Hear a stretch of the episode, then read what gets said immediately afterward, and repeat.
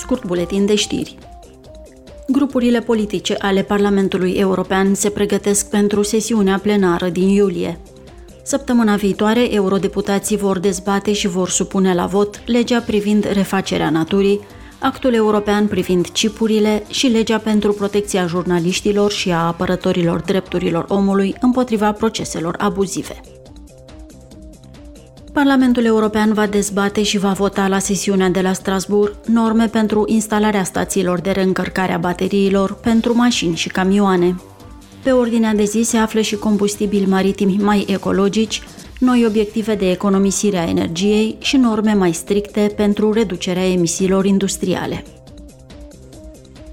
Pe ordinea de zi a sesiunii plenare se află și raportul final al Comisiei Speciale pentru Protecția Instituțiilor Democratice și a Integrității Parlamentului, care va fi supus la vot.